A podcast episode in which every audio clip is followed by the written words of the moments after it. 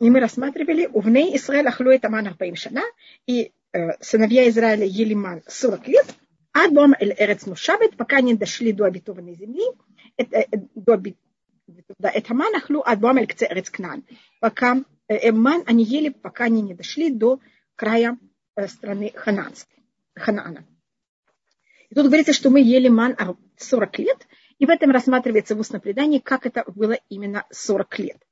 Потому что только меня просят посвятить урок Лилу Нишама Лиза Бат Шмуэль. Пожалуйста, урок Лилу Нишама Лиза Бат Шмуэль. Эм, так у нас, когда мы вышли, как вы знаете, мы, когда мы были в пустыне, когда умирает Муше, Муше умирает 7 Адара, и с этого момента ман прекращает падать. А мы, когда вышли из Египта, мы вышли 15-го Ниссана.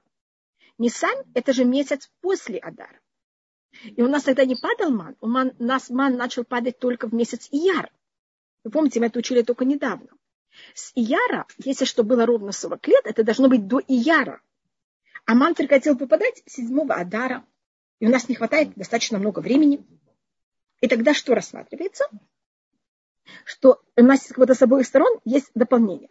Первым делом это когда мы вышли из Египта, и мы взяли с собой тесто, которое нам египтяне не дали возможность взять и выпечь мы его как-то взяли, мы уже, когда его ели, мы в нем ощущали вкус мана. Так у нас уже целый месяц перед тем, как ман выпал, у нас уже было в какой-то мере психологическое или, может быть, даже физическое приготовление мана. Что я имею в виду физическое приготовление мана, значит, еду, которую мы ели, мы уже в нем ощущали вкус мана. Поэтому у нас, значит, сейчас мы уже дошли до 15-го Ниссана. Но все-таки ман прекратил выпадать 7-го Адара – но мы учили каждый раз, что ман, когда он выпадал, если кто-то оставлял от него что-то на завтра, это тлело, это портилось и наполнялось с, эм, им наполнялось с червями. А в седьмого Адара, когда выпал ман, ман не наполнился червями, то, что значит, они поели. Эм, и не закончили все. И на завтра, когда они открыли, они вдруг увидели, что есть еще ман. Они на завтра еще раз поели, и еще раз у них осталось. И так у них это оставалось, пока они не вошли в Израиль. И в Израиле, пока не, не, э, они вошли в Израиль 10 Ада, э, Ниссана, еще 10 Ниссана у них еще был ман. То, что у них осталось в их сосудах. И а потом был Песах. И только на завтра после Песаха ман прекратился. Это говорится Вайшбот Хаман Мемухата Песах. И прекратил выпад... Это говорится в книге Ушуа иман прекратился на завтра после Песаха. И тогда, значит, у нас оказывается ровно 40 лет. Потому что мы начали 15-го Ниссана, иман у нас закончился 16-го Ниссана. А 15-го Ниссана мы еще ели ман. Хотя, конечно, первый месяц это не был сам ман, это была еда, которую мы вывели, вынесли с собой из Египта, которая имел вкус мана. Имеется в виду, в какой-то мере это было уже такое приготовление, как мы говорили, мана такая духовная еда, и уже в, в какой-то мере в этой еде было вот это ощущение маны. Тут есть такая маленькая вещь, это очень любят все говорить, это вещь, которая связана у нас э, не завтра, а послезавтра. Начинается месяц Адар, и если вы знаете, Хаман был повешен на завтра после Песаха. Так если видите слово Хаман и Хаман, это то же самое. Только ман, обычно мы говорим ман, но когда говорится вот Хаман, и закончился именно там это с этим особым артиклом, что это именно ман, это у нас то же самое слово, как аман. И ман закон, закончился, и аман был повешен в тот же самый день. Есть там какая-то такая глубокая связь, потому что Хаман, он его э, символика, это первое место, где написано вот эти три буквы. Хей, мем и нун, первый раз в туре. Это только, конечно, с другими точками. Там написано хамин хаэц. Это когда человек отведал от плода, которое запрещено, Всевышний его спрашивает, что от плода, который я тебе запретил, ты от него поел? Там говорится, хамин хаэц, ашер цивитиха, навельти ахоль мимену хахайта.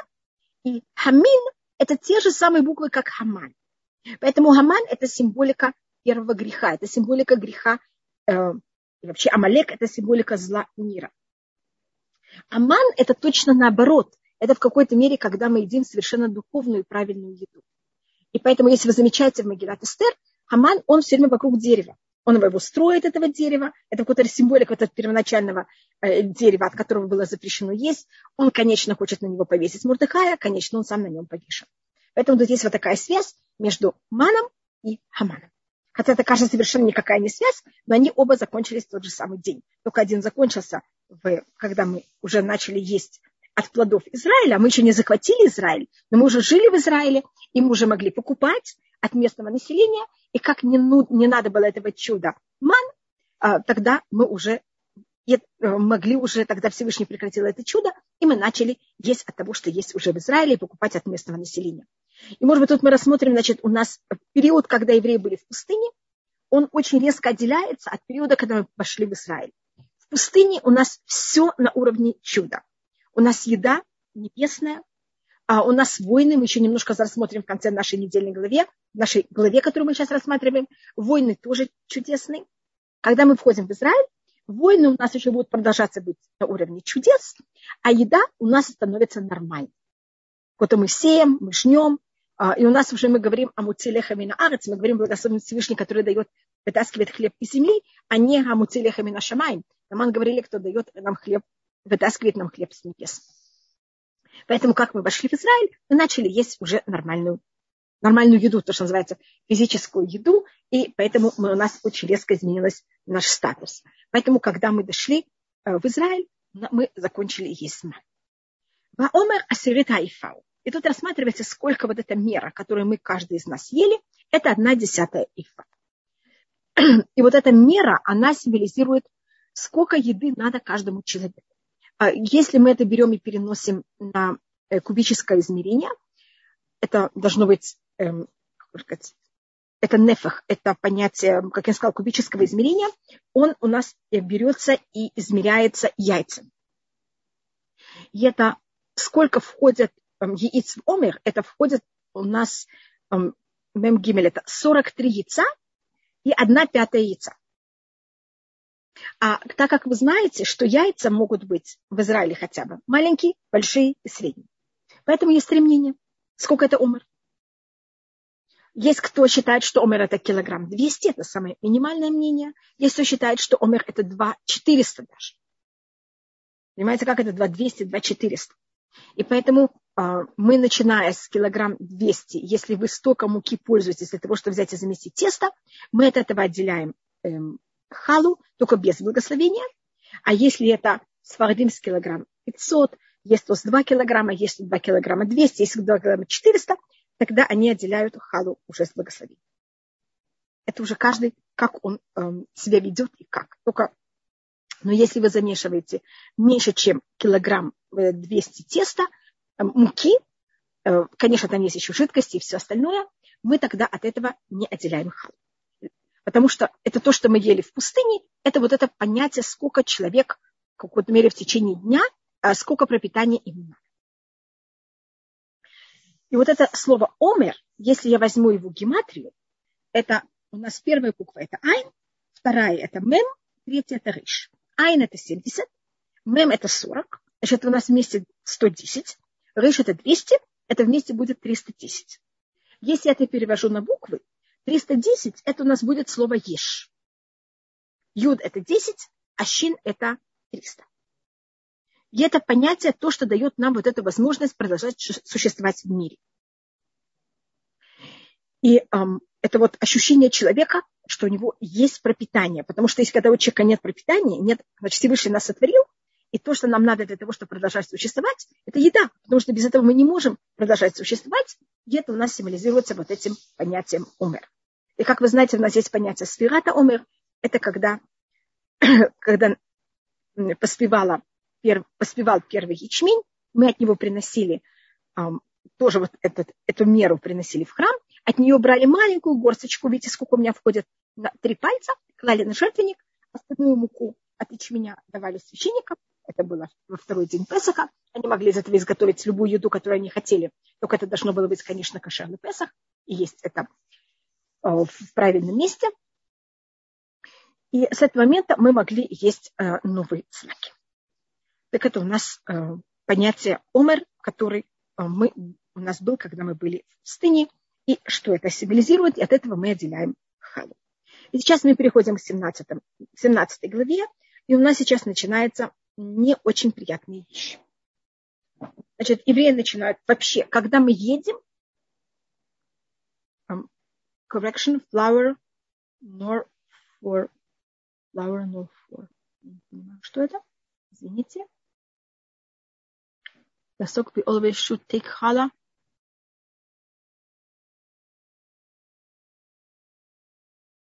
Значит, мы должны отделять, это спрашивает Эстер, когда мы должны взять и отделять халу. Значит, если мы берем муку, и у нас должна быть мука, если мы сейчас, может быть, вкратце, так как я уже затронула, так я рассмотрю немножко вкратце законы халы, значит, у нас должно быть достаточное количество муки, и мука должна быть из пяти сортов злаков.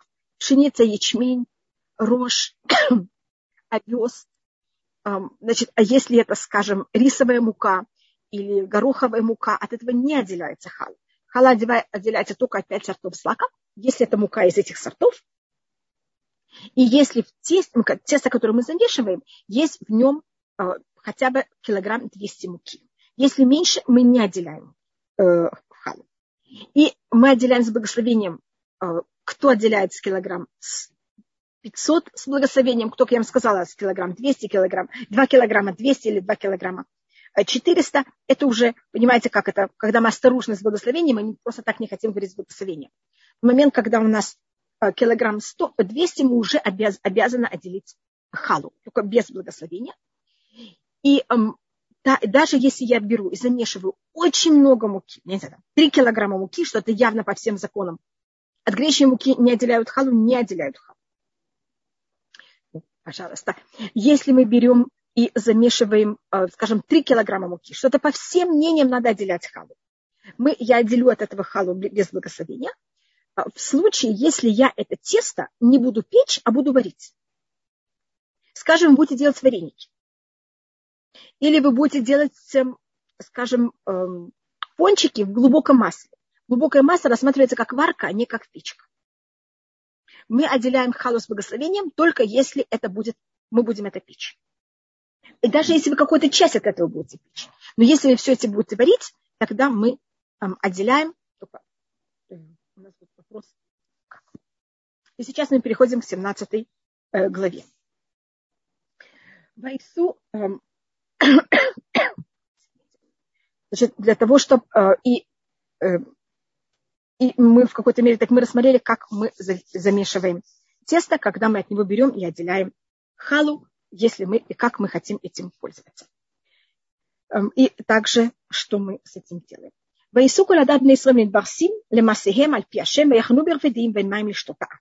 Сейчас, когда мы начинаем ехать, момент, когда мы начинаем ехать, это очень проблематичная вещь для еврейского народа. А потому что, когда мы находимся в каком-то месте, мы стабильны. В момент, когда мы начинаем ехать, мы нестабильны. Мы меняем свое состояние, и это для нас очень опасно. И поэтому мы взяли и по... мы находились, и мы взяли, были, находились в Барсин, там мы тоже плакали, но там нам выпал ман, и сейчас мы взяли и приехали в новое место, которое называется Рефиди. Сейчас я это место не объясняю его название, мы только знаем, что мы туда приехали, и там нет снова воды. Нет маем, нет маем ли что-то ам. Там нет э, воды для народа. И тогда что делает народ? Посук бет. Пояры ам муше, ваймут нулану маем. И народ начал взять и спорить с Муше и говорить ему, дай нам воду. Э, вы не штей, мы будем пить. Вы могли Муше Муше. Лей Муше. Мати ревуни мади. И сказал ему, что вы спорите со мной? Мати насу это шем. Почему вы берете испытываете Всевышнего? Третий посук. Вайцма шамам лемай. И народ э, был в жажде к воде.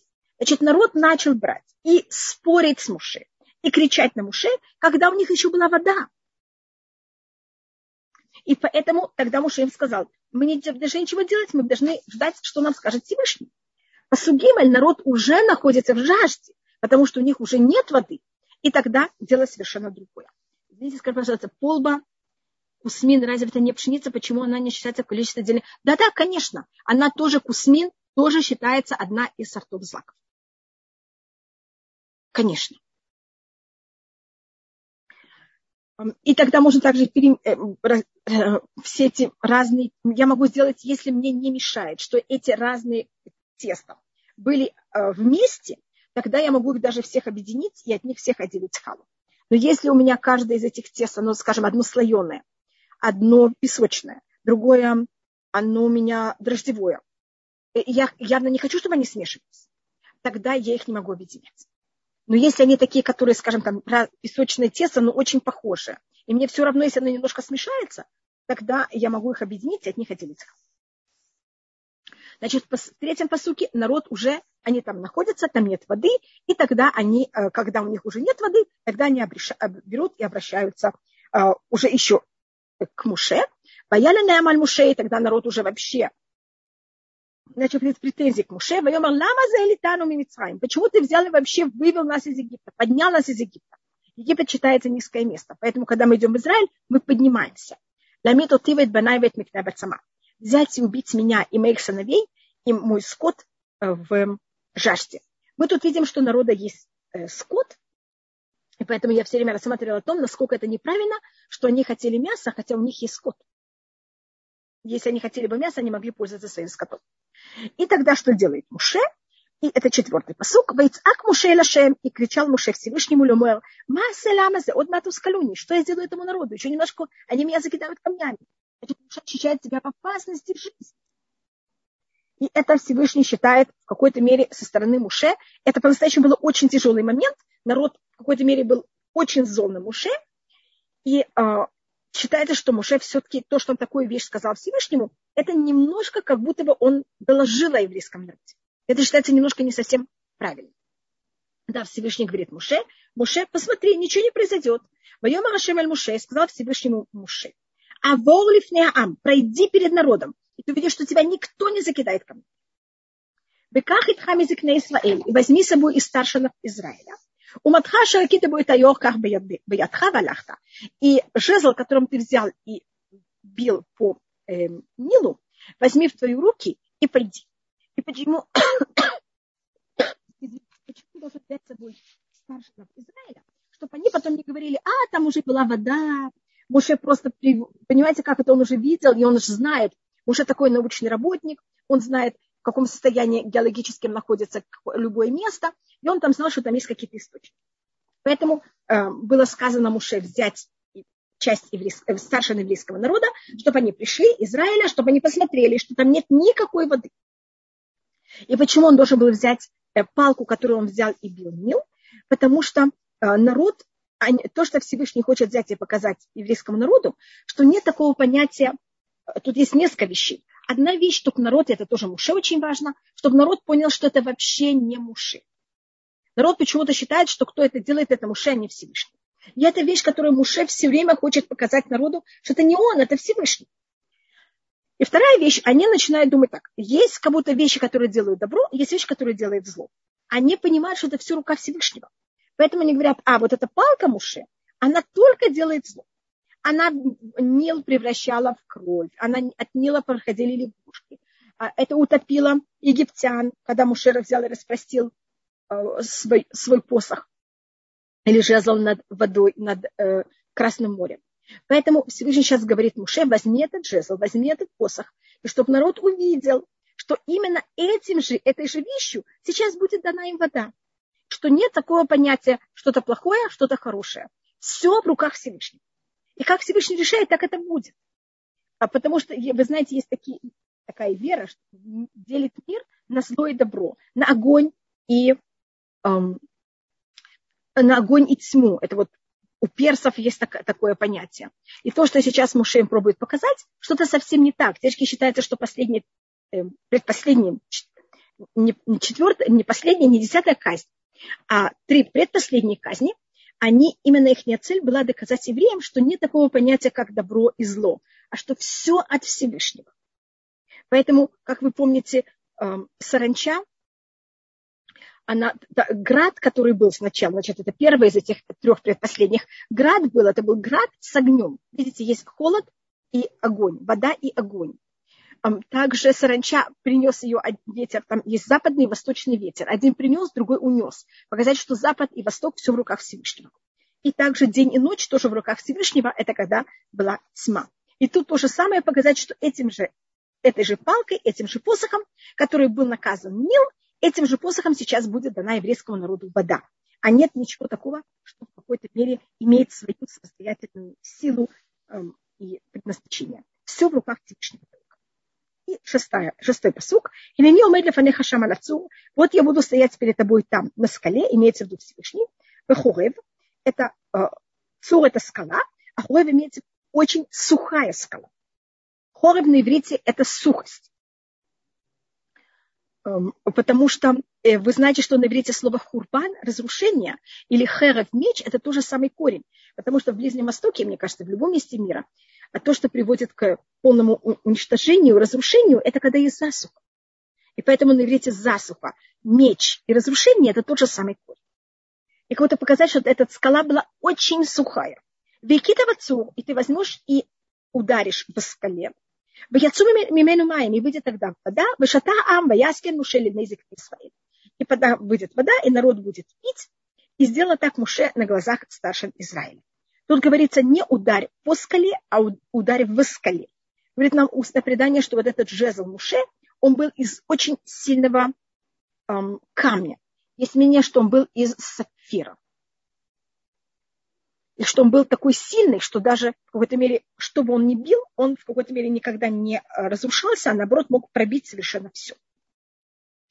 И седьмой посук, Вайкхашима Макома Саумарива, и был тогда названо это место э, испытание и ссора. Аль-Ривне Исраэль на ссору сыновей Израиля. Насутам это шеми, тем, что они пробовали взять и э, испытывать Всевышнего это шлемо. А есть шамбекербейну им айн, если ледена Всевышний или нет.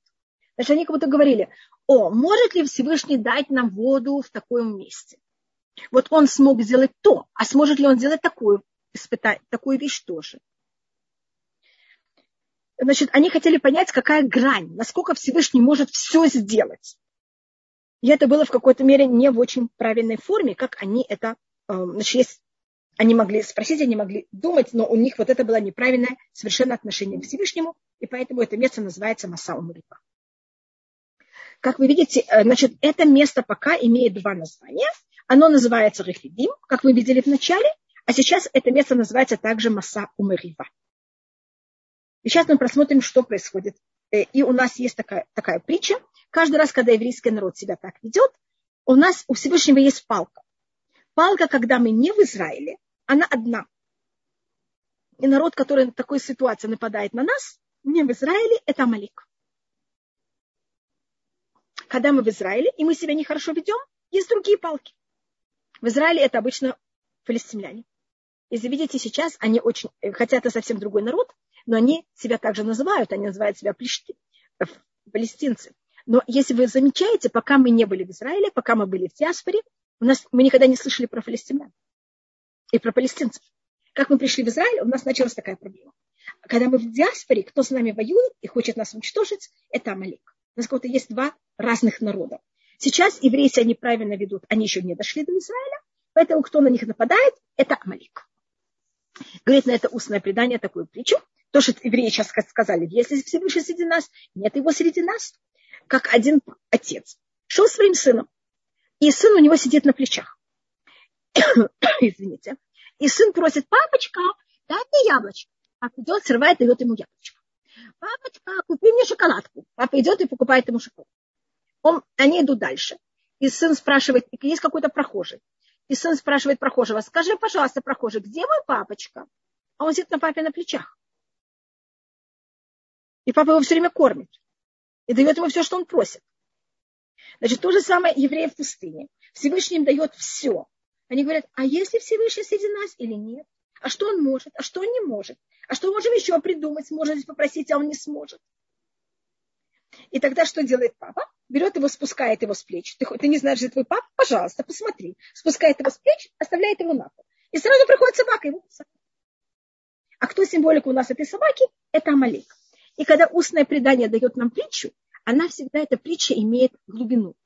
Это рассматривает Гон Невильно, Значит, мы обычно рассматриваем притчу как вещь, которая, то, что надо понять, это только суть, а сама э, форма нарушения, она вообще не нужна. Но когда у нас притча в, в Танахе, это еще более на высоком уровне. И, и также, когда у нас притча в устном предании, она имеет очень глубокий смысл сама притча. Последний э, случай, что Всевышний помог, что это был самый последний случай, когда пришел с нами что-то похожее, как Амалек воевать, Конечно, мы не можем сказать, что каждый немец, он был Амалек, но явно среди них были, они хотели явно проявить эту же ужасную вещь, как амаликитяне, что суть амаликитян – это взять и уничтожить еврейский народ. И вот последний раз, когда у нас был кто-то, кто хотел уничтожить еврейский народ, это были э, немцы. Хотя снова я подчеркиваю, я тут не говорю ни о каком немце, что он амаликитян, я только говорю, что среди них была эта идея Амалека. Животное, которое больше всего их символизировало, это какое животное? Какое животное? Чем они пользовались? Немецкой овчаркой. Это собака. Поэтому, когда устное предание говорит, что тогда что делает Всевышний? Берет этого мальчика, кого-то этот отец берет этого мальчика, снимает с плеч, и тогда приходит собака и его кусает. Как видите, это не просто такая притча только, как будто бы, ну, приходит кто-то его наказывает. А Амалек тут символизируется собакой. У нас в устном предании всегда Амалек символизируется собакой. И это не просто так. Как видите, именно обычно те, кто решают исполнять вот эту должность Амалека, они как раз почему-то выбирают именно это животное для того, чтобы им пользоваться. Но это только между прочим. Потому что я рассказала эту притчу, поэтому я ее в какой-то мере рассмотрела. И сейчас мы рассмотрим, как у нас первый раз с нами приходит воевать Малек. Только они. Пожалуйста, помолитесь за мальчика. Шмуэль бен Ханалеа. Рифуа шлема. За Шмуэль бен Ханалеа. И восьмой посук. Теперь вот то, что мы сейчас будем читать восьмого посука. У нас как раз еще немножко будет Рошходыш э. Если это совершенно для женщин не обязательно, но если женщины придут, если я просто только рассказываю для общего э, знания, в Пурим, утром Пурим читают в синагоге отрывок истории, читают вот этот отрывок истории. О том, как пришел первый раз Амалек и с нами воевал, это также отрывок чтения Туры для Пури. Но, потому что понятно, какая связь. Потому что мы тут, Пурим – это праздник, которым мы уничтожаем и воюем с Амалеком. А у нас также есть, эм, у нас есть разные пересчеты мецвод. Есть у нас эм, пересчет мецвод, который пишет Бегак, эм, есть кто считает, что это это в какой-то мере не совсем знаем точно, кто его написал. Считается, что Раби Шимон Микируа, но это неоднозначно. Бехаг это Сефер Мицвод. Баль Халахот Гдулот он пересчитывает мицвод, и он э, рассматривает, что Пурим – это один из э, законов, которых мы должны соблюдать по Торе. Но, как вы знаете, Пурим – это же был после того, как Тора, как Танах уже был, э, в этом мире, это же не в Торе, это было намного позже. И тогда то, что комментируется, объясняется, потому что в Пурим мы исполняем вот этот закон воевать с Амалеком. И э, один из случаев, когда мы пробовали брать и воевать и уничтожить Амалека. Если а, меня спрашивают, а если у верующих евреев домашнее животное собака? Может такое быть? Да, может быть э, собака как домашнее животное. У нас, я вам скажу, в каких ситуациях. Первым делом, если это э, человек живет на, э, на окраине, значит, в таких местах, где это может быть немножко опасно, в таких ситуациях, конечно, человек имеет право иметь собаку, потому что это для него охрана. А так э, у нас есть маленькая проблема с э, домашними животными, у нас нет проблемы, но у нас есть проблема именно с собакой, только за счет одной вещи. Знаете, то, что говорится в законе, э, что нельзя выращивать плохую собаку. Амагадель келеврабабиту. И что значит плохая собака? Это собака, которая кусается или лает. И почему? Потому что э, это две вещи, которые говорит закон. Одна вещь, если у человека есть такая лающая злая собака, так она может напугать детей, она может напугать беременную женщину, которая даже может дойти до того, что у нее может быть выкидыш хасвакали. Поэтому э, это опасно, просто это нехорошо. Но снова я подчеркиваю, если это в таком месте, где это опасно, я имею право держать собаку для того, чтобы понимать, как охранять себя. И еще одна вещь, если у меня есть дома злая собака, явно, когда кто-то захочет там, не знаю, вы знаете, в Израиле все стучат в двери один другому, пожалуйста, дайте нам яйца, одолжите нам яйца, одолжите нам молоко. Я не знаю, у вас вы встречались так, с, так, э, с такими вещами. Может быть, в других местах мира так не принято, у нас это так очень принято. А если у меня дома собака, ко мне никто не постучит.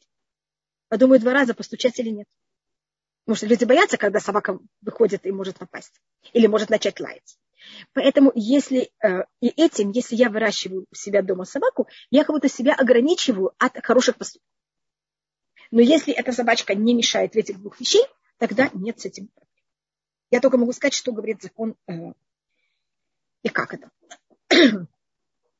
Но в любой ситуации это надо спросить в каждой ситуации, что и как. Я только, скажем, если это человек, который у него есть проблема с зрением, ему нужна собака, чтобы она его водила, конечно, это не так.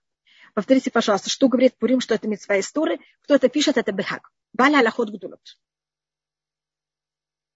И э, об этом и Мамонит это, конечно, спрашивает.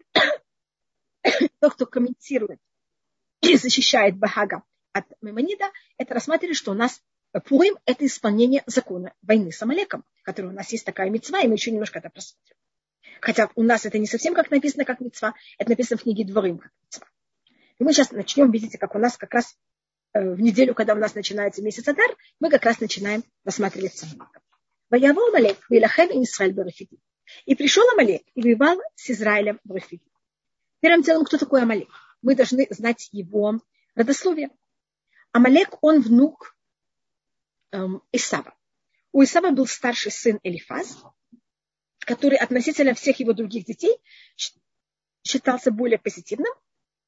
Он воспитывался у эм, Ицхака. И когда Яков брал и э, убегал, как раз его, кто его достиг, это был Элифаз, и тогда Яков сказал, что он ему отдаст все имущество, и он будет рассматриваться как неживой человек, потому что человек без имущества, он в какой-то мере не совсем считается живой, и Элифаз его не убил. Хотя Элифаз ему сказал, что я сделаю, что я скажу папе, так тогда он ему отдал Яков все имущество и сказал ему, что если я без имущества, я уже считаюсь как неживой. Меня спрашивают, можно ли иметь собака как э, экономический доход для того, чтобы там покупать или продавать, я думаю, что да, только спросите Рава. Смотрите, если это собаки, они не у вас дома, они в каком-то мере там, даже они у вас дома, но они, скажем, в, во дворе, и там, где они лают, это никто не слышит и не мешает. И когда к вам люди стучат, никто за счет этого, все равно люди будут приходить к вам, и если им нужна помощь, они обратятся к вам. Тогда я не вижу в этом никакой проблемы. Поэтому, э, но снова спросите кого-то, кто более в этом разбирается, но как я знаю, я никогда не слышала, что есть с этим какая-то проблема. У нас как раз в недельной главе, которую мы только которую мы читали, Пашат Мишпатим, там говорится о том, что если вы в поле, и у вас эм, находятся, э, и у вас есть стадо, так понятно, что вам нужны собаки, потому что собаки должны защищать ваше стадо, вы не можете сами защищать все стадо, и собаки также помогают в такой ситуации. Тогда, если произошло, что да, кто-то напал на ваш на ваше стадо и какого-то овечку какую-то разорвал или там оторвал от нее что-то, вы должны это взять и дать собаке.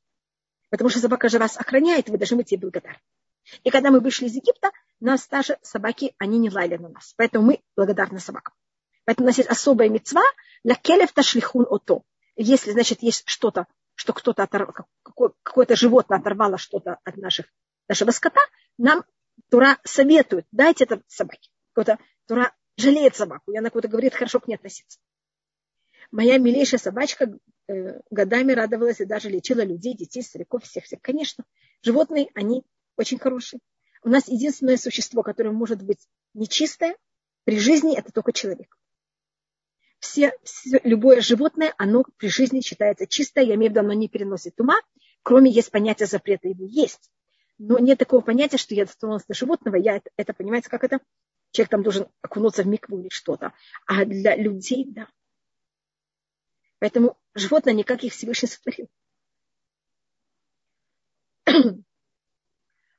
У нас э, к собакам нет ограничений. У нас есть ограничение не выращивать слишком много. Это ограничение царю, что не имеет права иметь слишком много лошадей. Это понятие лошади в древние времена, они были как ну, конница. Это понятие как танки. Что у царя не было вот это ощущение, что у них, э, у него есть, вот он уверен в свое э, оружие, и тогда у него будет некоторая проблема, как брать и э, иметь уверенность Всевышнего. Так мы, значит, так мы рассмотрели, кто отец Амалека, а кто его мать. Его мать, она была темна. И темна считается у нас очень хорошей женщиной. Это женщина, которая хотела сделать кию. И она пришла к э, еврейскому, она пришла тогда к нашим праотцам и хотела сделать гию. И были, я сейчас не вкажу, какие проблемы, из-за чего наши праотцы ее не хотели принять. И тогда она искала, кто же все-таки, да, будет согласен на ней жениться. И она решила, что и все, значит, если не, кто из семейства Авраама, не семейство Ицхака, не семейство Якова, не согласен.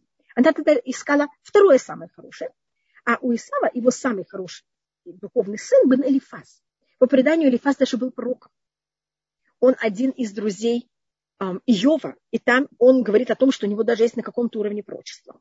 И он женится на Тимна.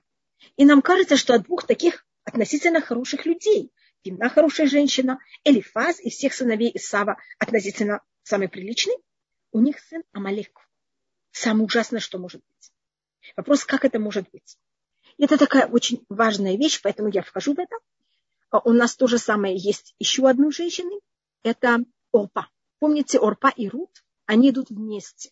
И Орпа плачет, и Рут плачет. И, конечно, Орпа не выдерживает, целует на уме и уходит. А, эм, но, а Рут остается с Науми.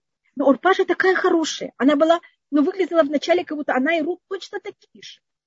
Но когда она ушла, она потом ее потомок будет Гульят, у нее там будет еще три каких-то ужасных сыновей. Как это может быть? Почему? Значит, у нас считается, что негативная сторона не имеет никакую духовную силу. И если человек, он делал очень хорошие поступки, и чем делал более хорошие поступки, тем это более опасно. Если он в какой-то момент берет и отворачивается от добра, идет в другую сторону. И тогда, так как он был очень хороший, и у него есть много хороших заслуг, он эти все заслуги берет и дает силу негативной стороне. И это не только Урпа, это не только Тимна или Фас, это каждый из нас. Если к вам кто-то постучался попросил сделать что-то очень хорошее и непростое, и вы взяли, и вы это сделали, а потом вам звонят и говорят, не надо, спасибо, кто-то другой это сделал. У нас какое ощущение, такое падение духовное. Это очень опасный момент. И то, что важно в этот момент, это я не знаю, найти кого-то другого, кому это надо будет. Делать что-то другое для кого-то хорошее. А то вот это наше желание сделать добро, которое не воплотилось, оно для нас опасно. И, может быть, я покажу один момент, где, извините, что я так это рас, э, расширяю, вот это понятие Амалека, просто я пробую показать, что это за сила. Для меня это было долгое время очень такая тяжелая загадка. Почему Амалек выходит от таких двух относительно приличных людей? И, почему? и поэтому Амалек имеет такую громадную негативную силу. Вы помните Авраам, когда Всевышний ему дал самое его тяжелое испытание – принести его сына в жертву. А потом Всевышний говорит Аврааму, не надо. И тут было еще более тяжелое испытание Авраама. Если бы он сказал, не надо, все, ухожу. Тогда бы вся эта духовная сила могла пойти, вы не представляете, куда. И что делает Авраам? Он ищет, куда и как эту силу воплотить, и он находит барана и приносит в жертву барана вместо. И это описывается. И мы всегда называем вот эту жертву пепел Ицхака. И, по-моему, мы говорили, когда мы говорили, о, мы еще не говорили, когда мы будем говорить о даровании Туры, говорится, что этот баран символически, его правый рог, извините, его левый рог, был рог, которым было, Всевышний в него трубил, когда было дарование Туры. Этот баран, мы потом будем о нем говорить, но считается, что его правый рог, в нем будет трубить Всевышний, когда придет Машья. Э, его э, кожа – это одежда шкура более точно. Это пояс э, пророка Илья. Это понятие того, что Авраам, то, что он взял и сделал что-то с этим вот его величайшим духовным возвышением, а он не упал и не дал эту силу негативной стороне, а он это взял и использовал в позитивную сторону. И это то, что мы до наших дней, видите, дарование Торы и приход Машеха, это все будет за счет этого барана, не приношение Цкака в жертву, а то, что он эту силу взял и вложил в этого барана вот это духовное желание, которое он да, хотел как-то воплотить правильно. И поэтому, и это в какой-то мере я говорю о каждом из нас, что у нас есть часто вот такое возможность или желание сделать что-то очень великое, а потом Всевышний нам дает такое еще более тяжелое испытание. Извините, испытание, говорит, не надо. И там мы должны быть очень осторожны. И что такое слово Амалик? Значит, мы сначала посмотрели, какая у него сила, и у него из всех народов очень большая сила, но он считается выжимки зла всего мира. Вот каждый народ имеет духовную силу, а Малек имеет также духовную силу, но все народы мира, они сотворены для того, чтобы существовать. Их не надо уничтожить. А Малек, его суть, это что его надо уничтожить. Это только он. Значит, у каждого народа есть негативная сторона, есть что-то позитивное. И он что-то позитивное дает миру. А Малек дает миру только негатив. Поэтому это единственный народ, который мы должны его уничтожить. И что же он символизирует? Если я сделаю гематрию слова Амалек, Айн – это 70, Мем – это 40, значит, у меня будет 110, Ламед – это 30, так у меня уже 140, Куф – это 100, у меня 240. 240, если это беру и перевожу на буквы, это у меня будет слово мар. Мар – это горький. Это какой-то горечь мира. А если это поделю наполовину, это у нас, э, это у нас слово лец. Лец значит, кто издевается. А, ламет это 30, а цади это 90. Как видите, это 120. 120 помножить на 2, это будет у нас 240. Это вот это понятие Амалека, это вот он издевается даже во второй степени. И у нас все качества, гнев, а, высокомерие, злость, эм, зависть, у всех они, все эти качества имеют, они символизируются каждый с каким-то другим народом, с другим человеком, у каждого из нас есть какое-то другое качество, которое более доминантное. И всеми этими качествами можно хорошо пользоваться. И у них у всех есть очень правильные а, проявления. Татьяна, вы говорите, я слышала такое мнение, что Амалек внутри нас, внутри каждого из нас. И есть одно качество, которое считается, что оно самое негативное. И от него нет ничего позитивного. Это говорит устное предание. Коль цанут асура. Любое издевательство запрещено, кроме э, лицанут шелабудазара, кроме э, издевательства над идолопоклонством. Да, и еще э, Тиферет, вы совершенно правы, это еще немножко я рассмотрю, что это также гематрия слова сафек. Но это в какой-то мере связано с эти, этой же вещью. Что это издевается? Вы знаете, что что-то очень правильное. Вы знаете, что так надо себя вести. А я вам сейчас говорю, а, как это смешно, что вы это делаете. А зачем? Вы будете это делать, если я буду издеваться над вами? Даже если вы знаете, что это очень правильно. Если это особенно молодой человек, он, ему будет очень тяжело.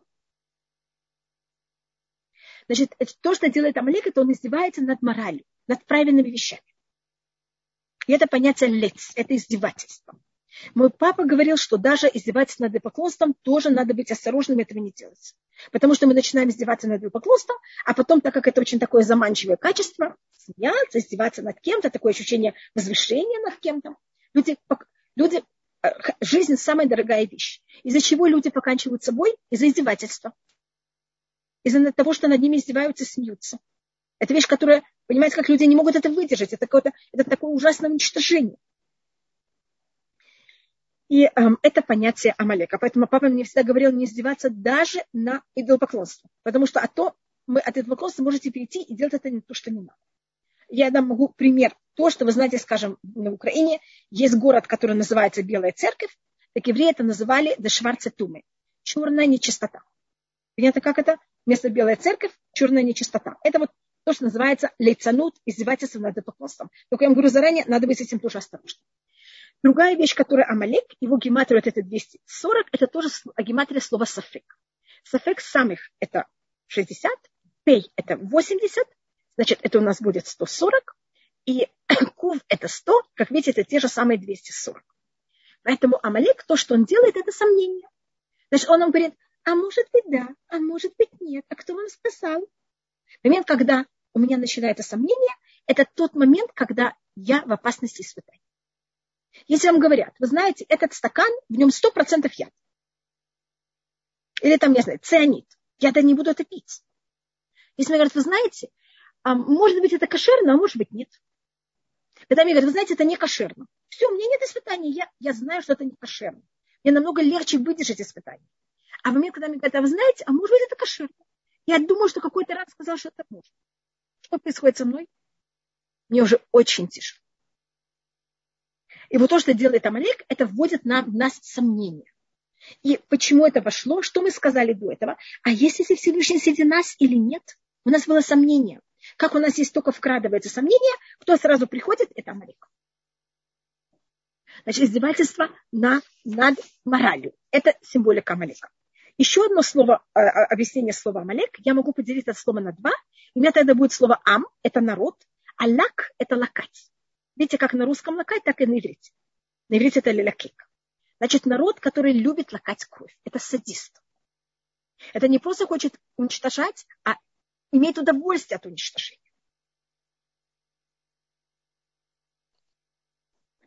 И тогда к нам, к нам приходит Амалек с нами воевать. Воевал Амалек, Вейлахем и Мисраиль в Рафидим. И пришел Амалек, воевал с еврейским народом в Рафидим, с Израилем в Рафидим.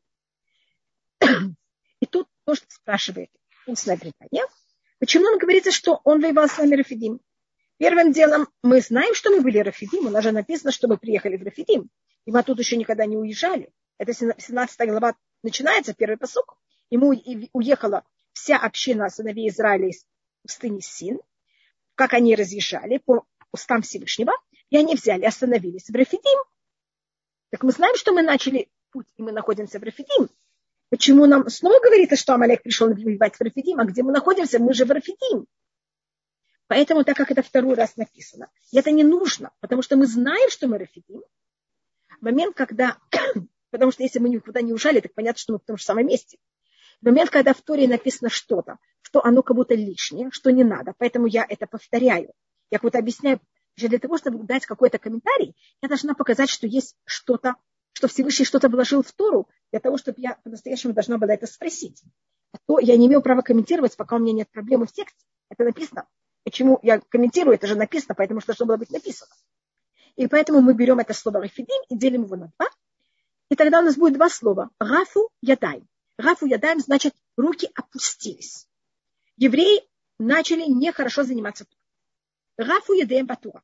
И когда приходит Амалек, когда у нас есть сомнения в Всевышнем, и когда мы не занимаемся тут. И только извините, что я снова говорю о немцах, то, что было когда-то. Это пишет Рабихонун Вассерман. Он жил, он погиб во время Второй мировой войны. Э, и он говорил и писал до того, как это все произошло. И он говорил, так как еврейский народ отходит от религии, не потому что, значит, он говорил об этом, какая разница между погромами, которые были до этого, том, что происходит во время Второй мировой войны. Он это писал, он погиб в начале совсем 40 года, поэтому он это писал еще в 30-е годы. И он говорит, что до этого евреи отходили от религии как случайность. Поэтому были погромы как случайности.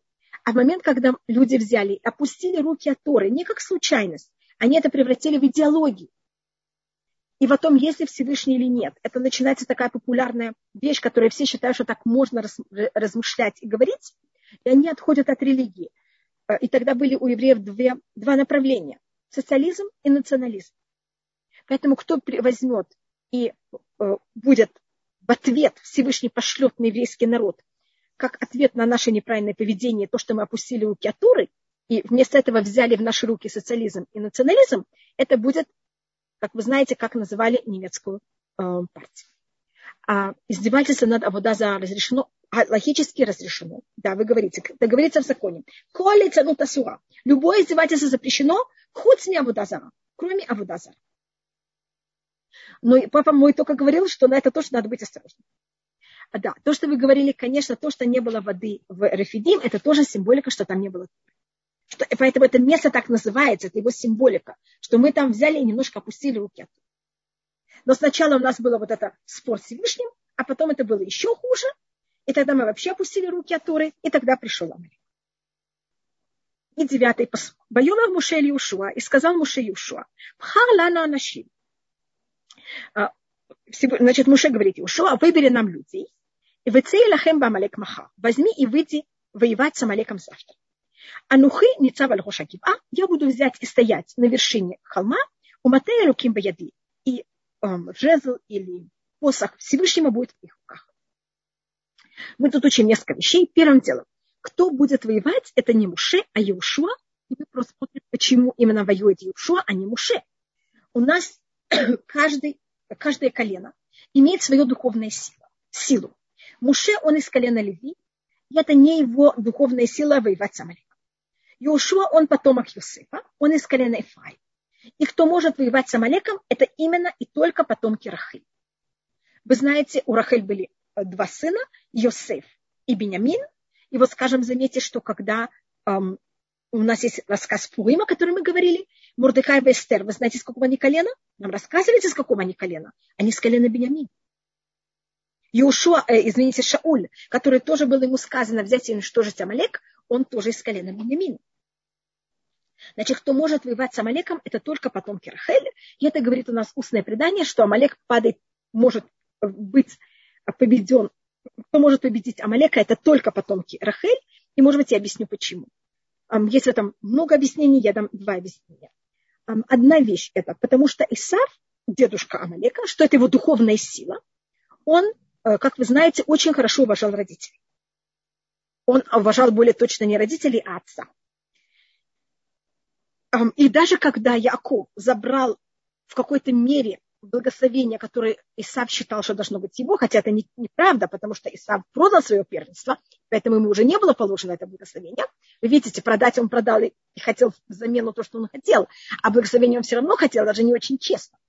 Но когда он об этом узнает, и он хочет отомстить Якову, и он хочет его убить, но он говорит, пока э, жив Ицхак, пока жив отец, я его не убью.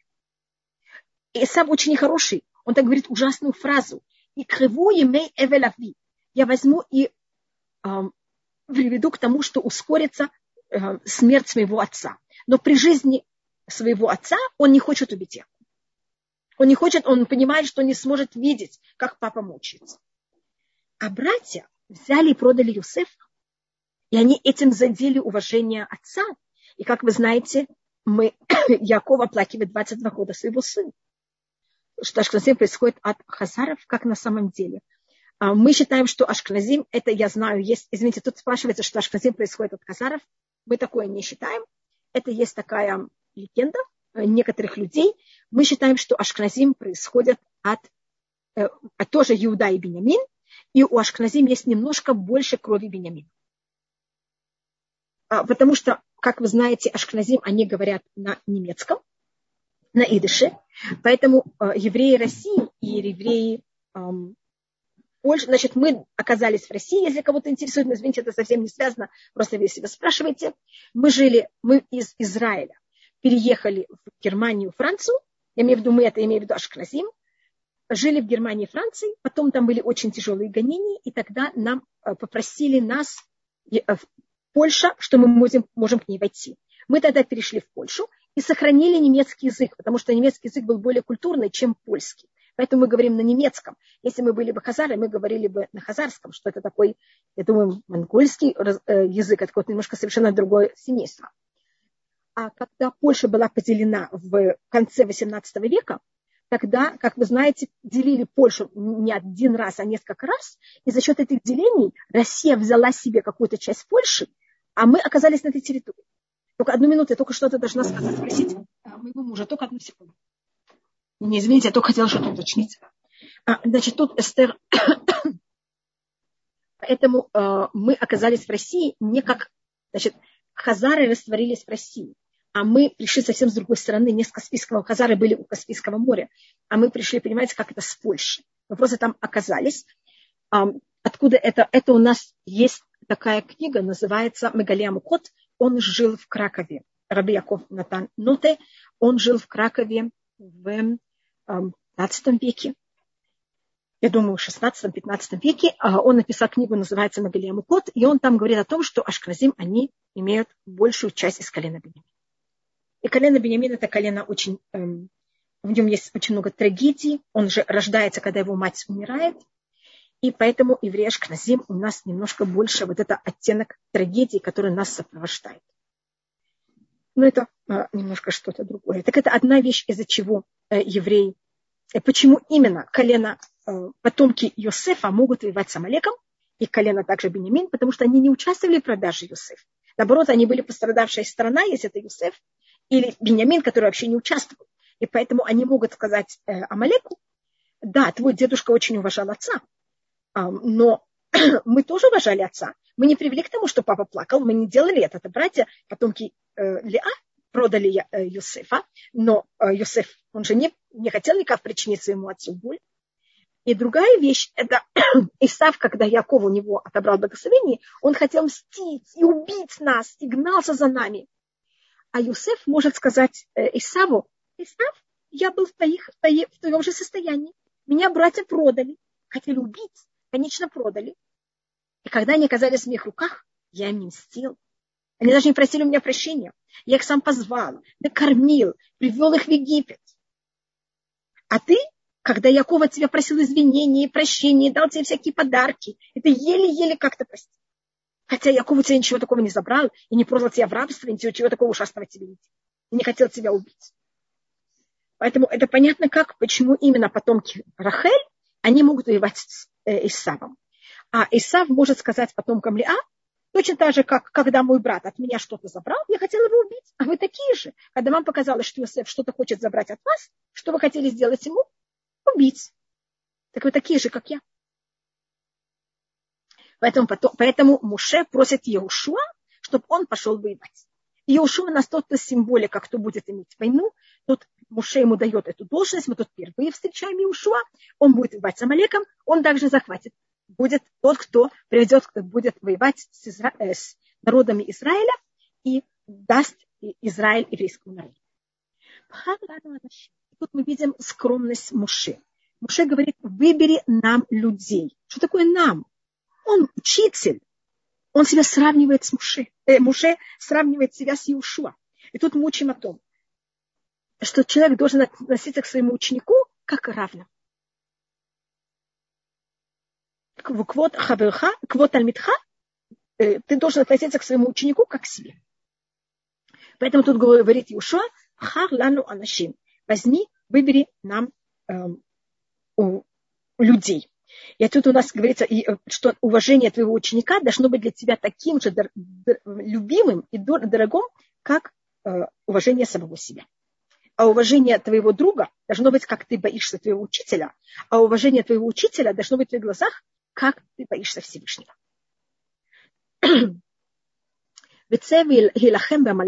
Возьми и выйди и воюй с Амалеком завтра.